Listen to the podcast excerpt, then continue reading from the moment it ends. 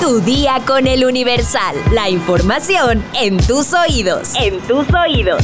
Hola, hoy es lunes 21 de agosto de 2023. ¿Ya listos para iniciar la semana? Nada de que estás cansado, nada de que tienes flojera. Venga, arriba el ánimo. Todos tus vicios y placeres culpables no se van a pagar solos, ¿eh? A trabajar, a trabajar. O si eres estudiante, a estudiar, órale.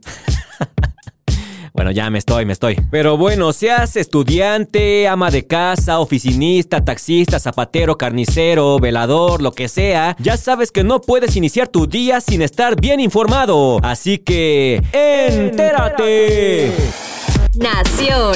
El aspirante presidencial de Morena, Marcelo Ebrard, aseguró que no piensa en ningún otro cargo que no sea la presidencia al ser cuestionado sobre si piensa en otro puesto si no le favorece la encuesta interna del partido. En entrevista en Chalco, Estado de México, el ex canciller reiteró que no va a permitir que le hagan una chicanada, pero aseguró que no se va a ir otro partido. Marcelo Ebrard señaló que ya tendrá listos los 350 representantes en todo el país que van a vigilar la encuesta interna de Morena y aseguró que confía en el proceso, excepto en lo que hacen otras gentes. A pregunta expresa si confía en la encuesta, Marcelo aseguró que todos los compañeros confían, pero él no confía en lo que hagan otras personas. Marcelo Ebrard comentó que los acarreados no le van a alcanzar a Claudia Sheinbaum y tampoco a Adán Augusto López.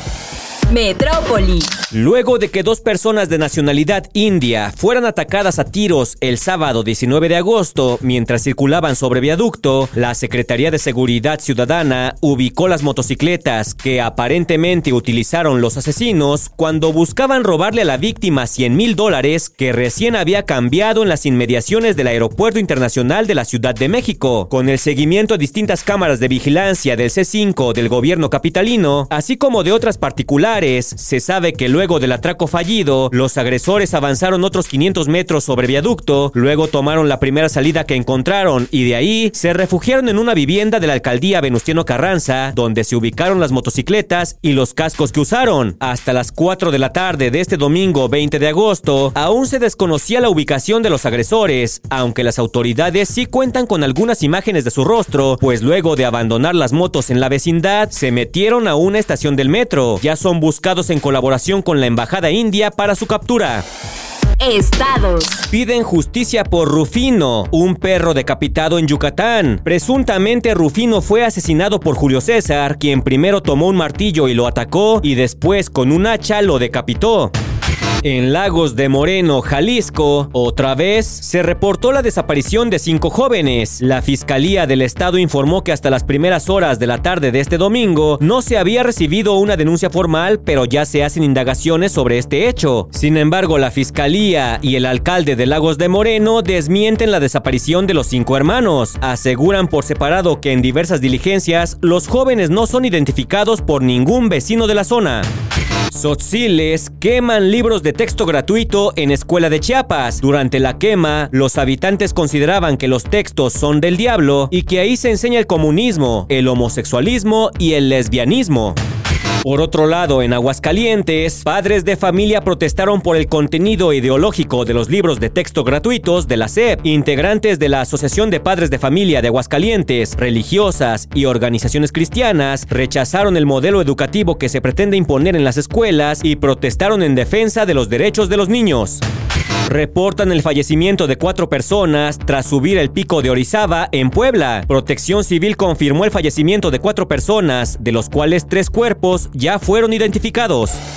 Deportes. La selección española femenina se ha proclamado campeona del mundo tras derrotar a Inglaterra en Sydney por un gol a cero con un tanto de Olga Carmona a los 29 minutos. De esta manera, España se convierte en el quinto conjunto que se ciñe la corona global y accede a un palmarés que encabeza Estados Unidos con cuatro títulos, dos más de Alemania, mientras que Japón y Noruega son las otras dos selecciones laureadas. Acaba de llegar y ya está lesionado. Se retrasa el debut de Neymar en el Al Hilal por lesión muscular. El técnico se mostró muy sorprendido de que el jugador fuera incluido en la lista de Brasil para los primeros partidos de las eliminatorias del Mundial de 2026. Neymar siendo Neymar.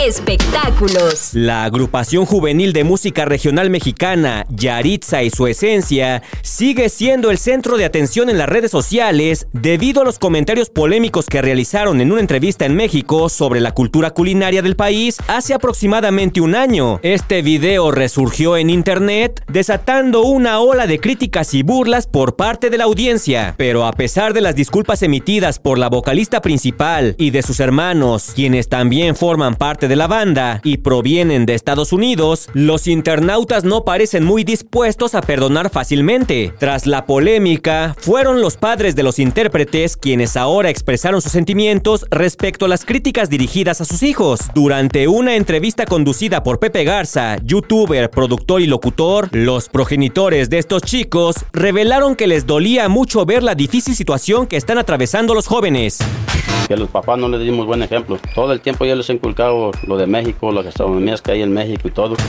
Además, agregó que muchas personas los critican por no ser humildes, pero resaltó que esta afirmación no es cierta y que no se puede juzgar la humildad de una persona solo por sus palabras. Ok, ok, tiene razón, pero también por ahí hay un video donde Yaritza le hace cara de fuchi a un refresco en bolsa en una taquería. Así que no solo son palabras, ¿eh? También son gestos.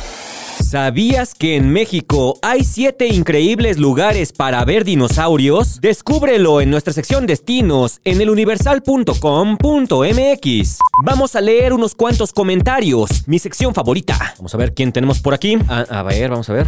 Vamos a ver si si hay un comentario de último minuto. No, parece que son todos. Entonces, Andrés Rodríguez nos dice, excelentes los tres conductores. Un saludo desde la bella y violenta Guadalajara. Saludos a Guadalajara. Sara Magali Rojas nos dice, le voy más a Wendy para la presidencia. Roy Sánchez Malagón, qué horror con Hillary. Con la lluvia de ayer en la ciudad y a tantos kilómetros de distancia del huracán, pobre gente que lo vive cerca. Feliz inicio de semana. Luis Piña nos dice, gracias por tenernos informados los siete días de la semana. Saludos. Y por último, Jesús Ángel nos dice, excelente programa en fin de semana. Muchas gracias por sus comentarios. Les recuerdo que si les gusta este podcast, pueden ir a la plataforma donde lo escuchan, ya sea Apple Podcast, Spotify, Google Podcast, Amazon, y regalarnos ahí cinco estrellas. No les cuesta nada, es gratis, nos ayudan bastante, y al primero que lo haga le damos un tamal de dulce, ¿cómo no?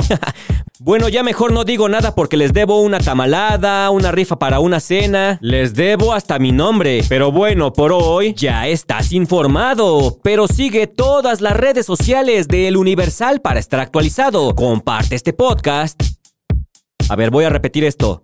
Comparte este podcast. En serio, compártanlo porque así nos ayudan a llegar a más gente. Y mañana, no te olvides de empezar tu día. Tu, día, con, el Universal. Tu día con el Universal. La información en tus oídos. En tus oídos.